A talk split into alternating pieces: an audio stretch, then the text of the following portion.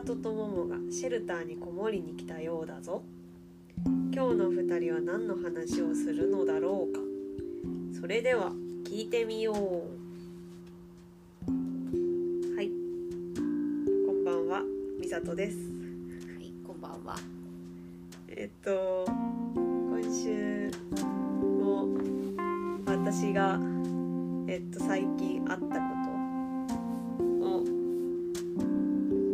します。はい、なんかちょっと記憶としては薄れたけどちょっと話したかったなっていうこととあと今日今日の私の面白いって思ったことを話します。はい、まず薄れかけている方から。家の近くに楽園があったって話楽園。こんな近所にあるのに知らなかった楽園っていう。うん、えっとそれは寺なんやけどうん、なんかそば食べたいなって思ってそばって検索したらうん、やぶそば屋さんみたいな感じで寺が出てきてうん、あやぶそばっていう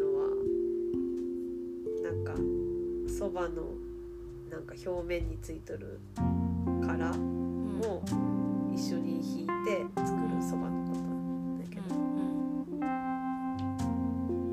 ど。美味しそうだなって思って行ったのがきっかけで知った。とそこはえっと寺がやっ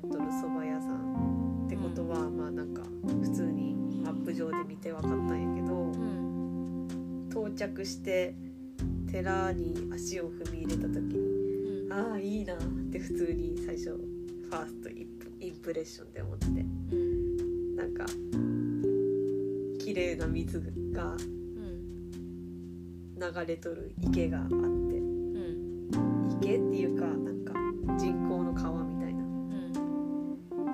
ん、でなんか草が麗しく生い茂っとっうん、て気がいいとこだなって思って。うん、でえっとなんかここが入り口かなっていううん、なんかちょっとよくわからんところから入入室して。でなんか中に入ったらうん、なんか旅館みたいな長い廊下が続いとって、でなんかこ行ったらそば食べれるんやろうって思いながらとりあえず進んで突きああのなんか廊下を突き当たったところに温泉についとるうん、食べ物食べれるとこみたいなうん、なんかそういうう受付があってうん、でなんか温泉っぽいって思ったら本当になんか温泉もそ備わってますよっていう感じ。あのなんかのれんがかかっとって。へわあすごい。温泉もあるんだっうん、てでのれんの横にはうん、駄菓子屋ゾーンみたいなのがあったりなんか手作り感満載のうん、駄菓子ゾーンがあってうん、でその駄菓子ゾーンの横にはいろんな名字の札が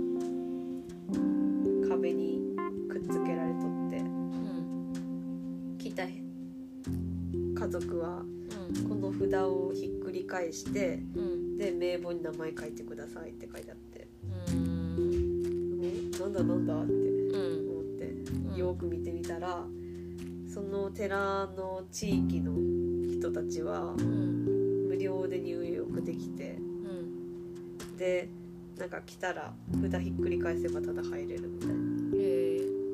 そうなんで。でこういうとこあるのいいなって思っとって、うん、まあ、とりあえず座敷に座ってうん、そば頼んでうん、でそば待っとったらあうん、のたくさんその後なんかお客さんが来たんやけどうん、その人たちはみんなちょっと障害を持っとる感じの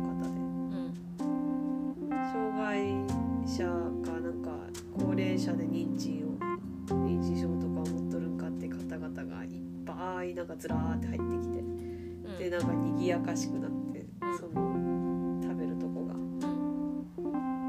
ここってちょっと変わっとるなって思っとって。うん。でなんかまあ普通にその時はそば食べてうん帰ったんで。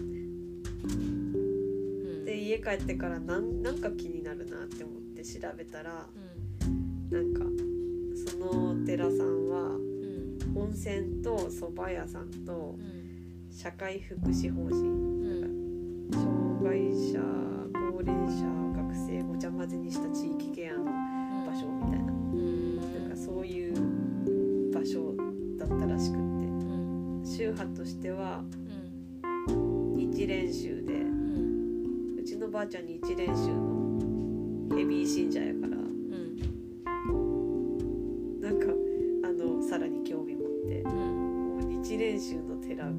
こんなことしてるの。すごいなってう思って、んやるじゃんって思って。うん。でちょっとよりちょっと調べてみたら。うん。なんかすごいなってさらに思ったっていう話。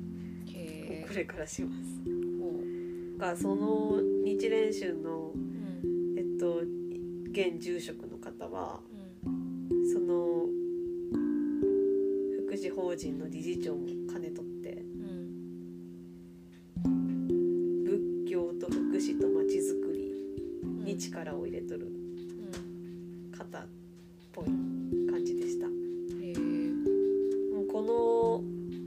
ちの近所の寺以外でも金沢とか小松市とかうん。にも寺を利用した福祉施設うん。を作っとってもうめっちゃでかい企業みたいな感じ。企業っていうかなんていうこういうのふ事業団体。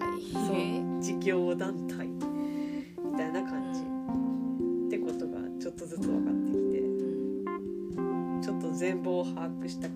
それから結構のめり込んでいろいろ調べてったんやけど、うん。まあ、とりあえずなんでこの人はこんなことをしとるかというと簡単にまとめると自分のじいちゃん、まあ、じいちゃんも住職さんうんやったんやけどその住職さんがうんえっとこの社会福祉法人をうん。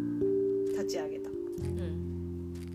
でだからこの住職の方大谷良泉さんっていうけどうん大谷さんは子供の時からうん。障害障害児うん。と一緒に生活しとったらしい。このおじいちゃんが立ち上げた当時は障害の障害を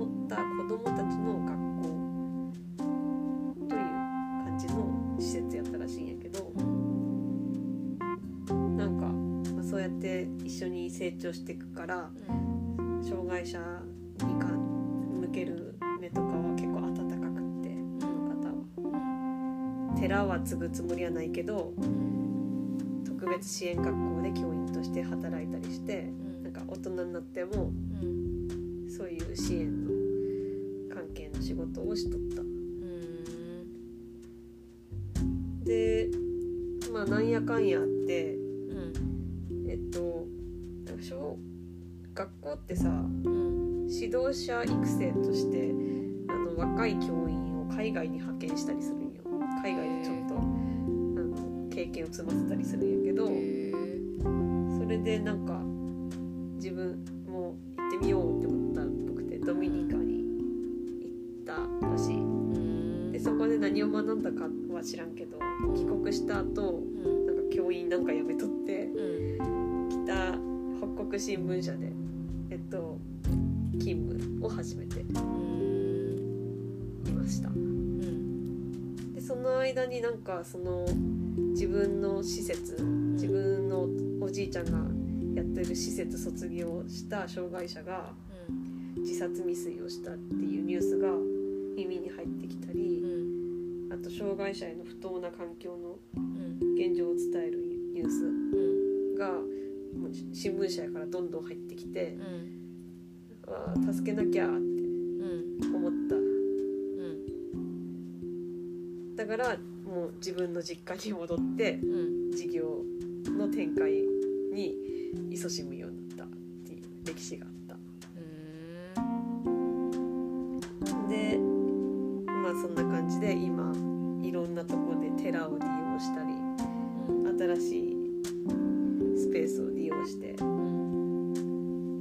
会福祉活動行われとるんやけどうん。パラダイス的だなって思って理想郷的。うん。なんか私もその蕎麦屋さんでうん。障害者の方とか障害を持った方とか高齢者うん。がなんかガヤガヤうるさいのうん。はうるさいなとは思ったけどなんか同時になんかいいなって思ったんよ。うん。なんか幸せそうだなみたいな。っうん。て感じて。うんなんかこんな世界うこういう生活もあるんやなって思って見とったんやけど、なんかそれそういう風に私が感じたん。もなんかこの人がなんか大元に持っとる理念があってうんなんかそういう雰囲気の施設になっとるんだなってうん。思ったものがあって。うん。それがなんか法華経の教えの中にある三層二目っていう言葉。うんえっと意味は太陽や雨は平等に大地に降り注ぐがうん草木は大きかったり中くらいだったり小さかったりうんそれぞれ異なった成長をして、うん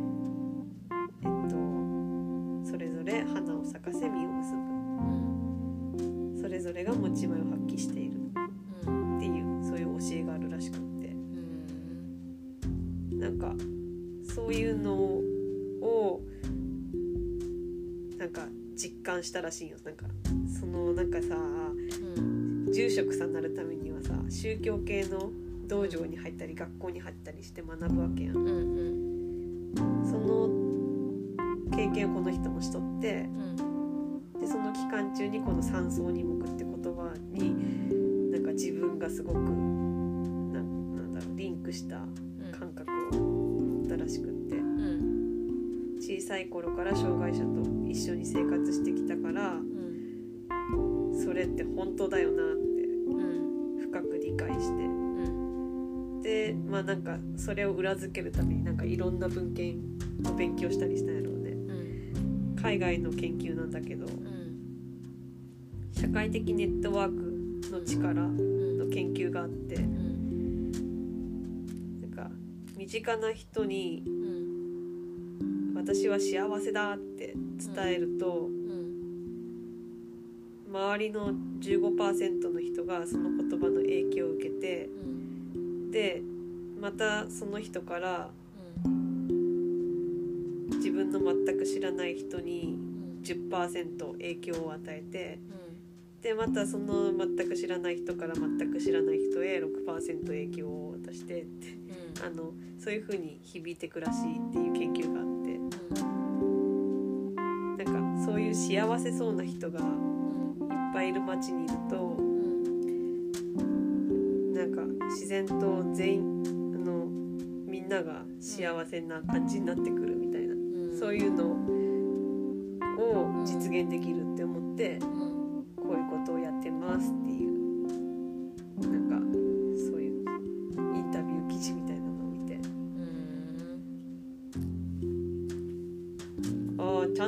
現できとるすごいな。ってそうだね。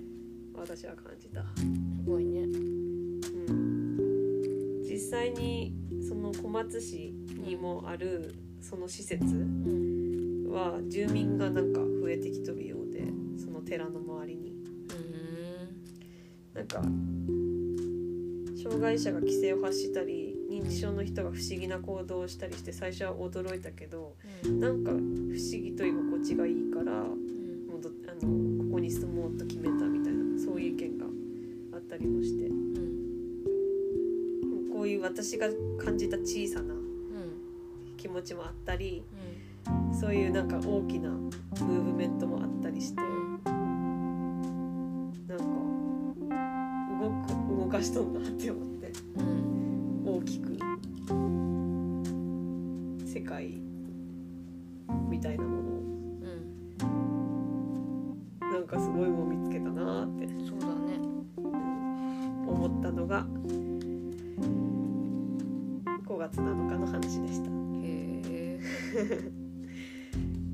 だから今度ももちゃんもしここに遊びに来ることがあればうんここにぜひ連れて行きたいなって思った。おー行きたい。おふ、うん、お風呂も入れるしうん。お蕎麦も食べれるし気もいいし、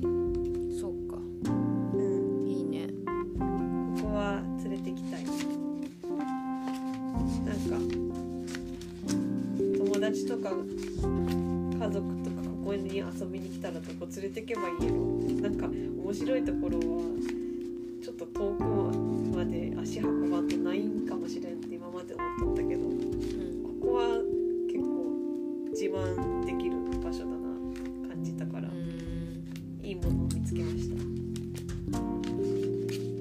そっかいいね。うん。なんかね昔はさうん寺がさあの門徒たちの問題を解決するなんかうん。場所？うん。っていうかあの相談に乗ったりうん。なんか支援してあげる場所やったらしいけど今はなんかどんどん人が離れてっとったり。そうだね。その小松市の寺も実はあの日蓮宗の寺じゃなかったらしい。うん他の宗派の寺がうん。信者がし門徒がおらんくなったからうん。あの廃廃寺？あうん。のお寺さんをなくすうんっていうことになってでもあの檀家の人からあの泣き疲れたから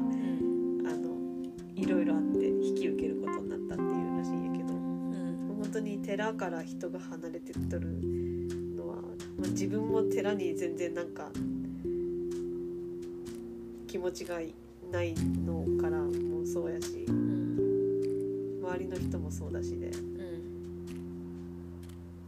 うん身近に実感としては本当に心が離れてるって感じはあるけどこの寺はなんか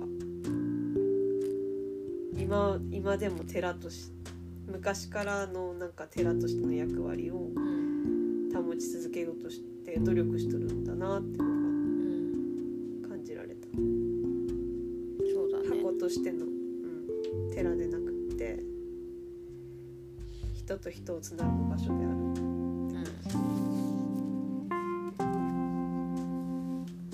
はいそんな話。うんなるほど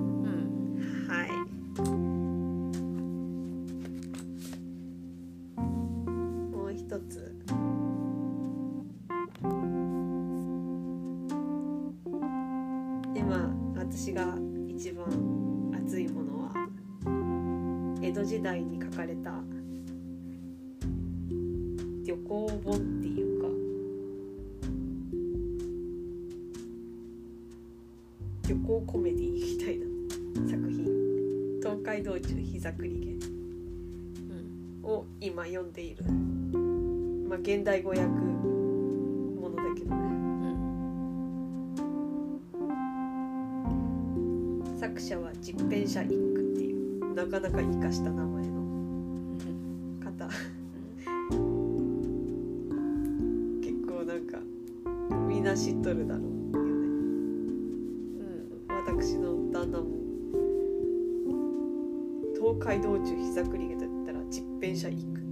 いうことだけは知った 膝栗毛っていうのは徒歩で旅をするっていうことらしい、なんかで読んだ気がする。うん、膝を持って栗毛の馬にかうるのぎぎあのことことだみたいな。うん。川っていう風に解説がされ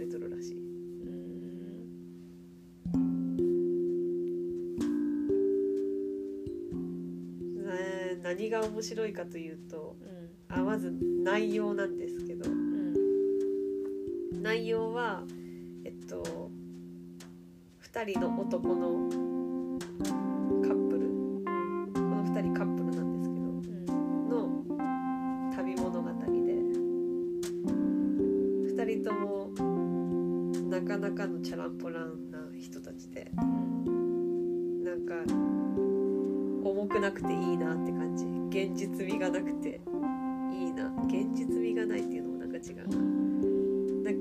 離れしてていいなって感じの旅。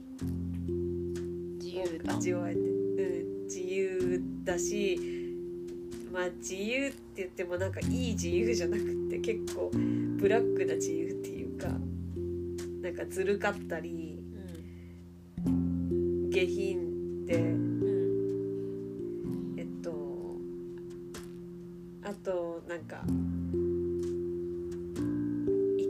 あったりとか。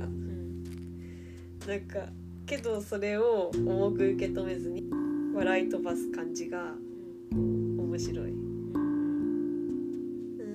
ーんとちょっとまだあの現代語訳しか読んでないからどこまでが原文にあるものなんかよくわからないけど読んどって笑ってしまうとこがいっぱいあって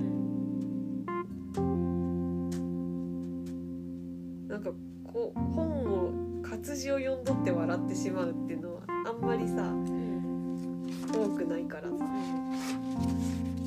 それがなんかこの江戸時代に書いた人の文章で起こるっていうのがすげえなって思って。私はびっくりしている。なんで読もうと思ったの？なんでかな？最近江戸時代に興味があるからかな。それ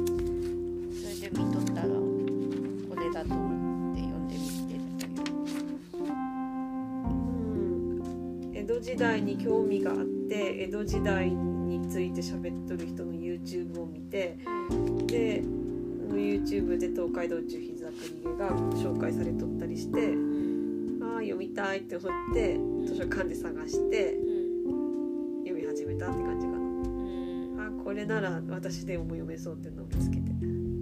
なんかとにかく今の常識とは全く違うあのものが江戸時代は普通だったようで。なんかもうその生活の違いとかも感じれたりして。面白い。例えば普通に人死んどるしあの人人死ぬっていうかなんか最初殺しちゃうんよこの人を。北さんとヤジさんが人を殺しちゃうんよまあなんか、まあ、事故だったんだけどね。妊婦さんが生まれそうなのにほったらかしてしまってで息を引き取ってしまうみたいなとこから始まってでなんかここにおれんし旅に出ようみたいな。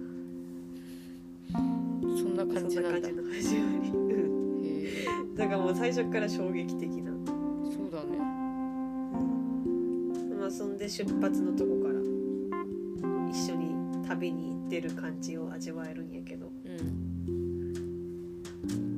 なんかもうもう全部細かく言ってっても面白いんやけど。うんまあ読まんな。面白くないかもしれんからかいつまむね。えっと例えばこのヤジさんと北さん。バイセクシャルっていうか男も女も愛せる感じの2人なんだけどもうなんかあの大名行列を見て「おお美味しそうなお尻が並んでるぜ」お殿様はいい男だろうな。女中どもがこすりついて離さないぜ。でなんか大名行列のなんか先頭の人ってなんか上りみたいなの持っとるんかな。でそれを指さして「おお先に立ったお道具を見なみんなビンビンに立ってるぜ」言ったり。もうね最初から下ネタ炸裂。そうなんだ。なんかうん。話は全体的に下ネタ。男に対しても女に対しても結構性的な目で見て。まあでも性的なって言っても小学生みたいな下品って感じの性的な目なるほど。安宿に泊まったらうん。あの予売をかける。かけてうん。何回も失敗したりっていうちょっと大人な描写もあったりもするけど。うん。その失敗の仕方もなかなか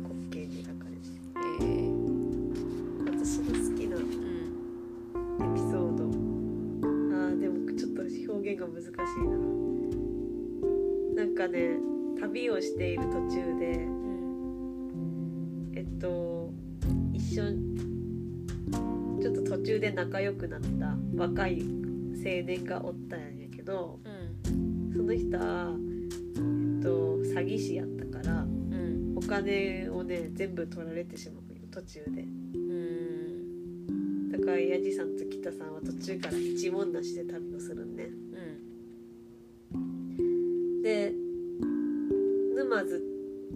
沼津宿っていうえっとお宿に着いた時に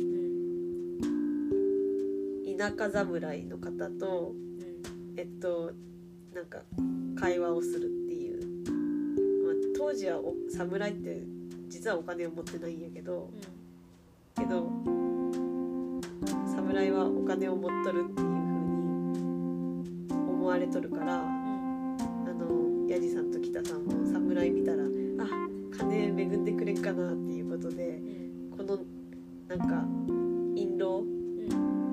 印籠かな？なんか売るんよ。これ買ってくれんかいや侍さんって言って。であのいくらで買えばいいかって侍は聞くんだけど、あの100両100両欲しいからちょうちょうどでお願いします。ちょうどでお願いしますってお願いするんで。でなんかなんかちょうどっていうのは江戸のなんか表現らしくってちょうどイコール100問ってことは江戸の表現らしいからなんかお侍さんは田舎人やからうん。初めてその時に、あこれが粋な江戸の言葉かって学んで、でえっとあの北さんはなんか若く見えるけどあの何歳なんだいって聞いたら北さんは「へいちょうどこれでございます」って3本指を立てるから「おお何？300歳か。それはお若く見える」っていう なんかもう、私が言っても全然面白くないけど これがねえらくお気に入りのエピソードです。あんまり理解してないかもしれない。うん、私もうまく言えなかった自信がある。な感じでうん。この時代の旅ってどんなんかなってのがよくわかります。これを読むと。宿ってのは存続のために遊女がおったり。なんか川を渡るにもなんか川が水かさが多かったりしたら渡れませんっていう。日があったり。川渡るにもなんかカゴを雇って。渡らんなんかったり。で1人人足1人当たり。3,000円ぐらいかかったりするってこととか。でだから2人をカゴで川2人がカゴで川を渡るとしたら1万円ぐらいかかる。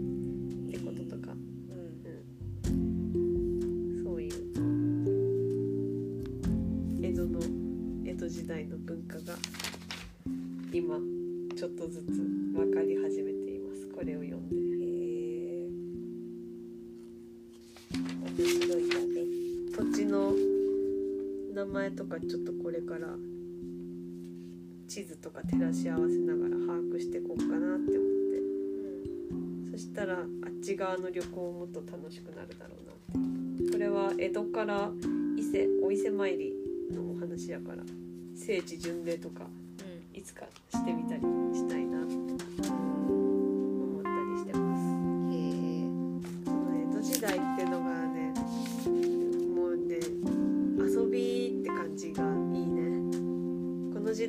江戸ってうん識字率が世界で最高ぐらい、まあロンドンぐらい高かったらしくって。うん。江戸時代の日本人を見た外国人はうん。こんなに遊びが得意な人たちを見たことがない。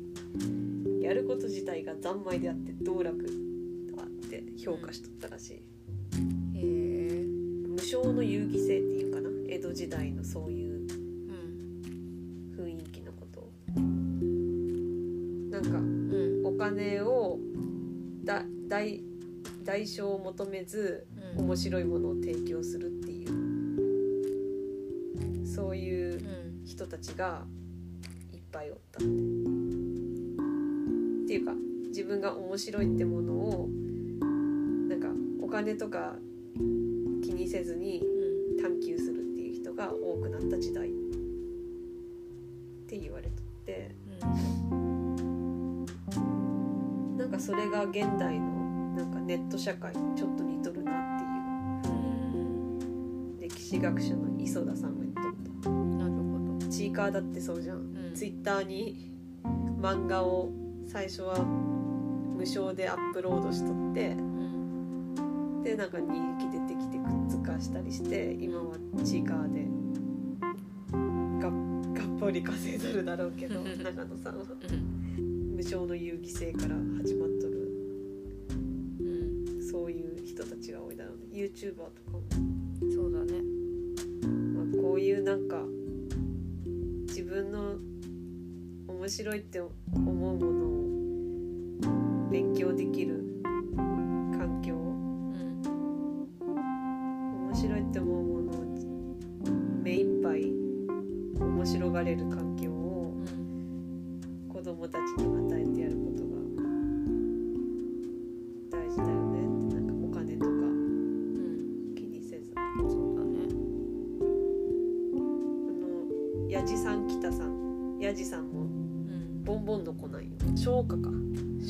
の家のあの長男じゃない敵なんじゃないあの子やからうん。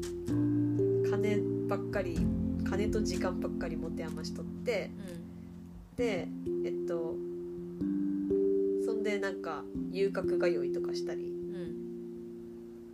あと北さんはもともと談笑らしくってあの、ん。体を売る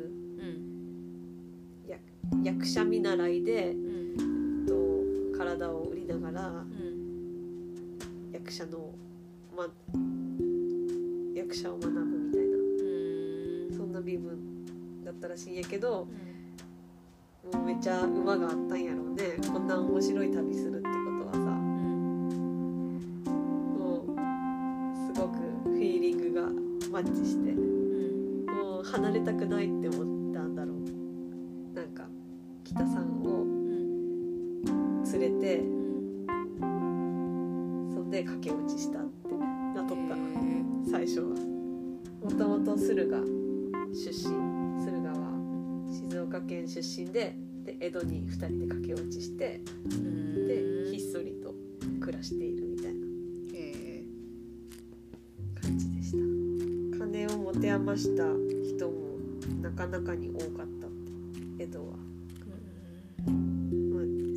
精一杯で暮らしとる人も多かったとは思うけど。うん。お金か。今からはなんか時間はいっぱいできると思う。うん。時間はいっぱいできたってもお金がね。うん。お金に困ってる。人工知能が代わりに働いちゃうから私たちはどんどん暇になってくんだろうけどから今あれなんなんだったっけ？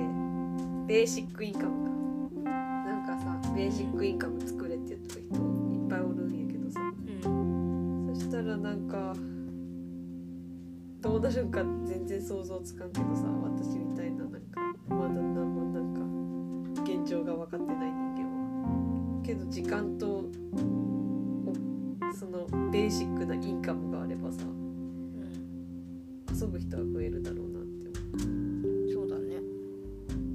今のさ頑張って自分で嫌なことしたりして稼いだお金うんはさ自分を癒すために作っとる使っとる人が多いけどさ。うん頑張ってなくても入ってくるお金があったらさ実際私今頑張って稼いでないからさお金を。うん。一つも。うん。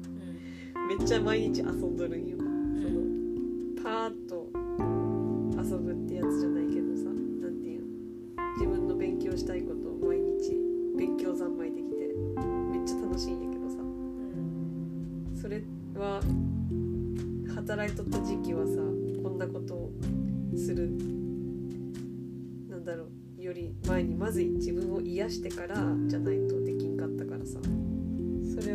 みんなもそうなんかなって思って。なんかゲームとか何かにハマることとかでうん。はハマるっていうかなんだろう。沼ったりする。なんていうんやろ。なんか提供されるものに一生懸命沼る人が多いのはさうん。癒されたいからだろうなって思って。うん。その癒されたい疲れれたくなってしまうような疲れが仕事から来る疲れがなくなればなんか違う社会になるんかもなそりゃそうと金欲しいね。働かずして。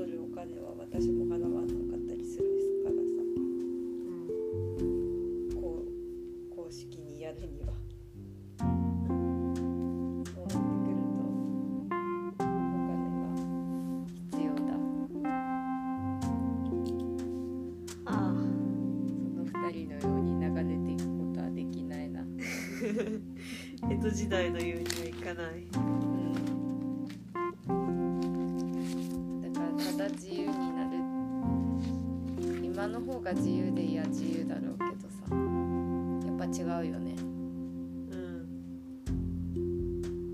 今より自由だなって思うところもあるし今の方が自由だと思うところもあるし。うん。管理は行き届いてないね。うん。もうほんとなんかサバイバルって感じ。騙されるか騙すか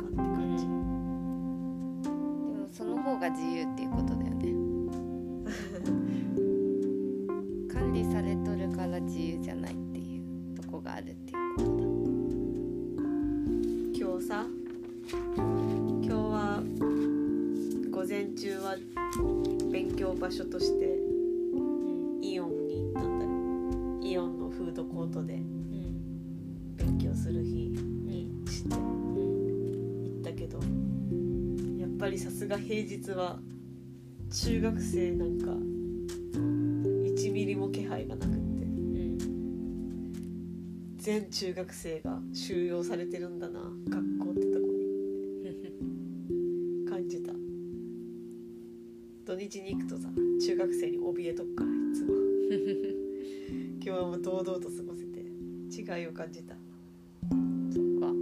平日のさなんか人の集まるところって独特の雰囲気がある。図書館はさおじいちゃんとかのおじいちゃんたちが占領してるっていう。ちょっとなんかその老体から来る体の抑えきれない音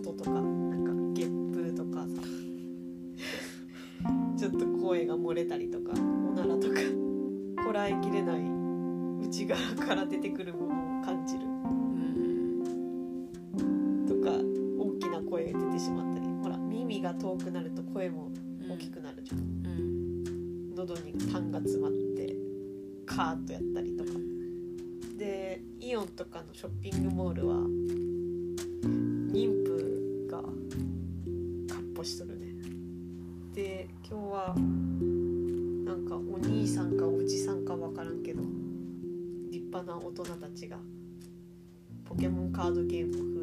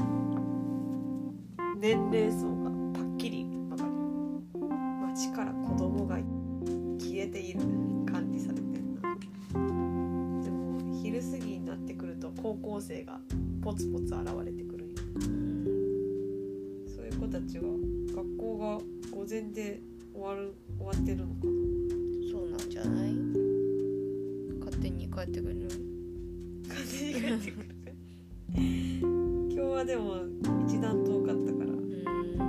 学校早く終わる日やったのかな。テスト期間かもしれん。もうか。けどやっぱり図書館で勉強すると言っても普段勉強しないんだろう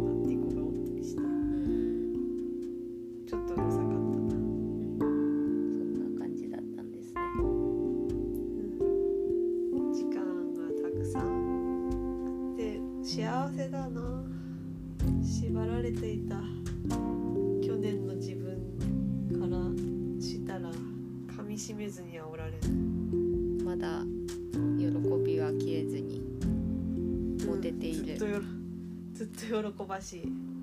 待ち望んでいたんだな。ただ金は心配だな。確かに。使う一方である。心配心配。心配しても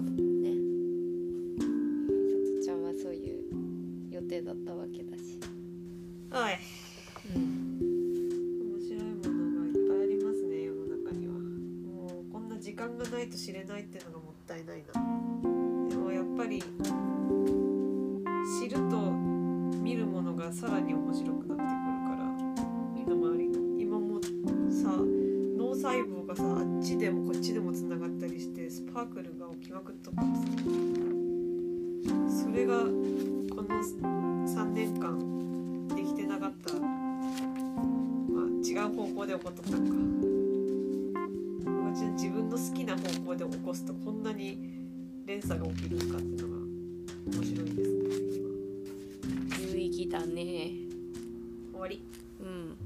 私たちに話してほしいこと質問感想などがありましたら概要欄にある質問箱もしくはインスタグラムの DM から送ってください。インスタグラムのアカウントは95富山です。インスタとポッドキャストどちらもフォロー登録お願いします。それではまた来週。